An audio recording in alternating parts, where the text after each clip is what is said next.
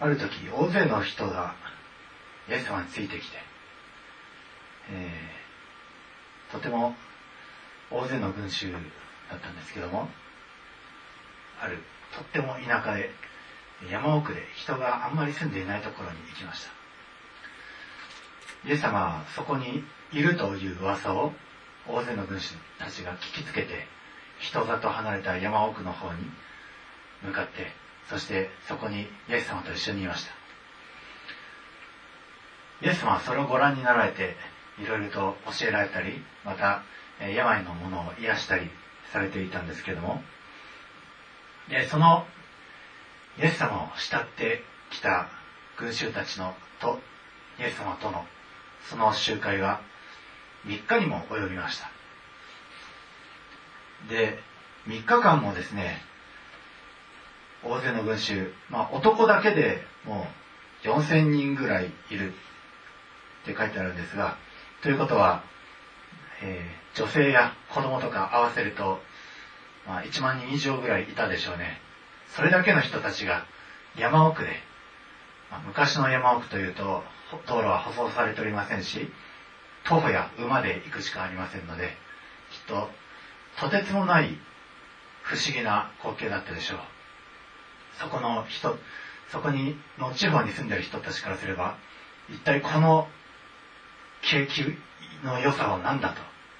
こんな片田舎にこれだけの人たちが集まるとはと。驚いたことでしょうね。しかも3日間。しかも彼らはですね、えー、食料も持たずに弁当を持たずに行っていったわけです。本当に無計画ですね。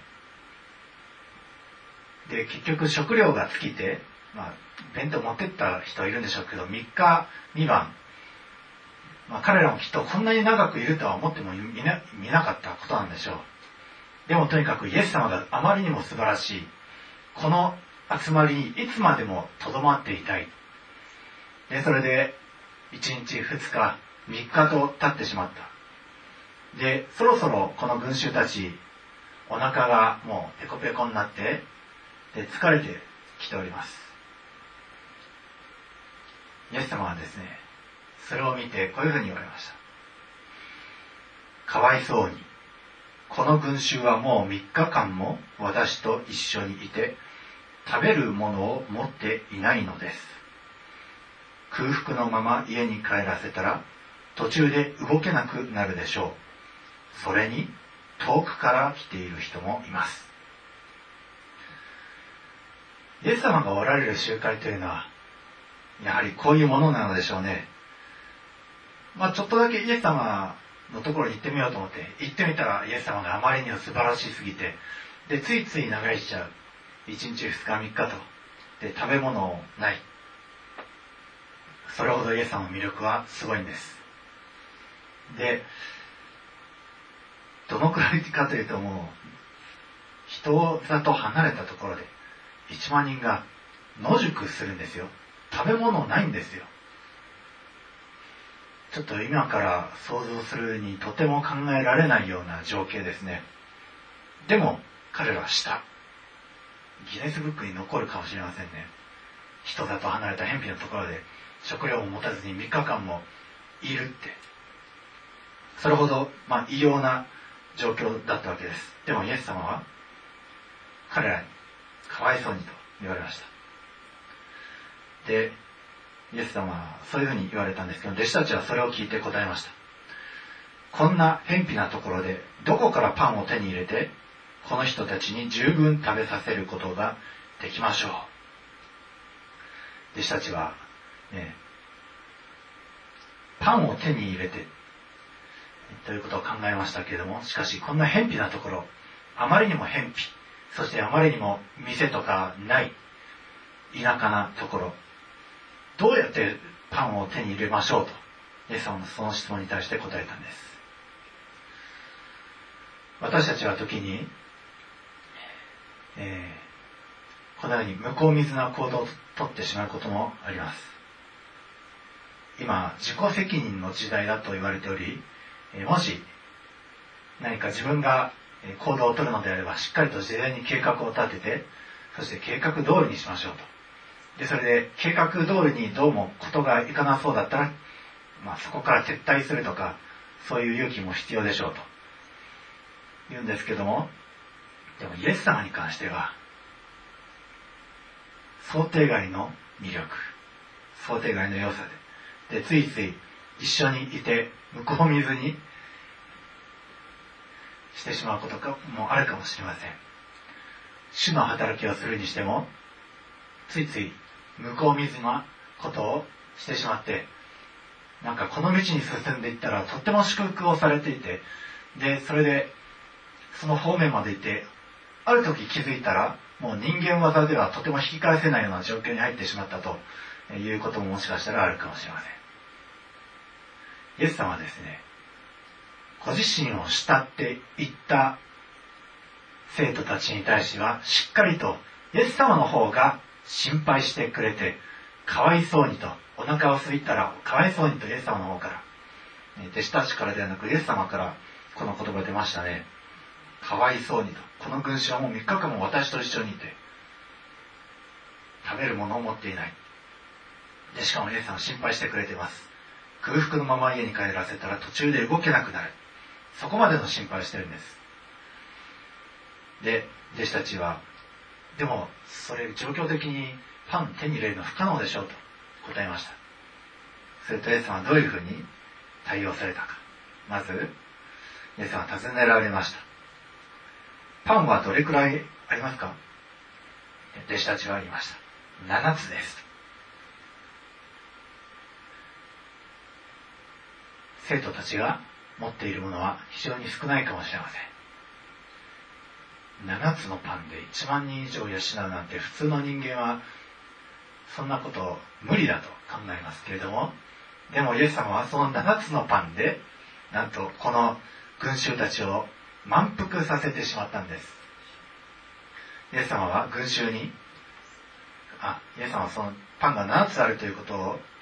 お聞きになると、群衆に、地面に座るようにとおっしゃいました。これはですね、食事をする姿勢を取らせたんです。パンが7つしかない。目の前には1万人ぐらいいる。で、食事をこれからするぞと弟子たちは広めさせられたわけです。群衆たちは、あ、これから何か食事がもらえるのかなと思って食事の姿勢をとるんですが、弟子たちは知ってます。パは7つしかない。イエス様はどうされたか。イエス様は7つのパンを取り、感謝を捧げてからそれを裂き、人々に配るように弟子たちに与えられた。イエス様はそのパンを感謝して祝福してくださったんです。そして弟子たち、働き人たちにこのパンを群衆に開けなさいと言って、自ら手渡しして、そして働き人たちはそのパンを群衆たちのところに持っていくんですけれども、さあパンなんてしかないんですけども、ね、パンを裂いて配っていくんですが、ところがそのパンなくならないんですよ。配っても配っても。皆さんは、おのおの、食料を持ってるでしょうかおのおの、人々を満たすような、のおの人々を満足させるような何かをお持ちでしょうか？おのおの、人々の霊的な空腹を満たすことのできる愛は皆さん持ってるでしょうか？それは少ないかもしれません。わずかかもしれません。その雑巾にほんほんの少し水が染み込んであってうんしょって絞り絞ってやっと一滴出るぐらいの愛かもしれませんでもそれでもイエス様が愛を手渡してくださるんです。イエス様が祝福してこれを群衆に持っていきなさいと言ってそれでその霊的な食物あるいは肉的な食物かもしれませんし具体的なお金かもしれませんけれどもとにかくイエス様が祝福してこれを割いて働き人たちに手渡されたものは人々を満腹させるんです。たとえそれが1万人いようともこの時は4000人いました。その前にも男だけで5000人の時も5つのパンと2匹の魚で満たされました。この時も弟子たちはパンをイエス様から受け取って人々に配ったんですけども人々は満腹してそしてあまりのパン切れが出たそうです。あまりのパン切れを集めると7つのカゴにいっぱいになったとあります。もともと7つのパンでしたけれどもそれがイエス様を通すと増えて満たして余るんです。皆さん働き人の一人一人の分もきちんとこうやって備えられているんです。この時人々はおよそ4000人ぐらい満たされました。ここで皆さんに言いたいのは皆さんは持ち物が少ないかもしれません。でもまず働き人たちはイエス様から使わされたことイエス様から命じられたことをそのまんまなせばいいんです。イエス様パン何つしかないよ。一体どこからこんな人々を満腹させるんですか？と言うかもしれませんけどもでもイエス様はちゃんと祝福を用意しておられます。それもイエス様を慕い求めてきた人々はそのような奇跡に預かることができます。この文章の中にまあおそらくですね、まあ、1日2日目したらこんな長々い長々しい集会なんかいられるかと書いた人もいるかもしれません。あ私はもう手持ちの食料がない。でこのまま行けば、えー、行き倒れになると頭で計算して書いた人もいるかもしれません。まあきっといたと思います。でも3日目までイエス様と一緒にいて空腹だろうとこのお方のうちにとどまっていた人たちにはこのような大きな祝福に預かることができたんです。まずイエス様にとどまり続ければ皆さんも祝福に預かることができるということ。それから働き人たちはイエス様がお命じになったことはそのまんま実行すればこのように大いなることに用いられるようになるんです。どうかこの2つを、えー、今日この御言葉から、えー、得てそして、えー、これからの祈りに入ってください。どうかイエス様の働きをそのまんま忠実に行う働き人でありますように。またイエス様にずっと一緒にいてこのような大いなる栄誉に預かる皆さんでありますようにとイエス様の名前によって祝福します。アーメン。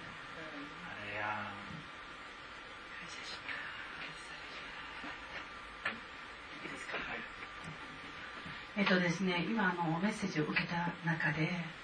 一番私たちが肝心に受け止めなければならないところっていうのは少ない私たちの、ね、ものだとしてもイエス様の手に渡すこと、ね、私には本当にほんの少しの少しの少しにしかならない愛しかない。ほんの少し助けるしかできないその金銭しかない。としてもそれを助けたい。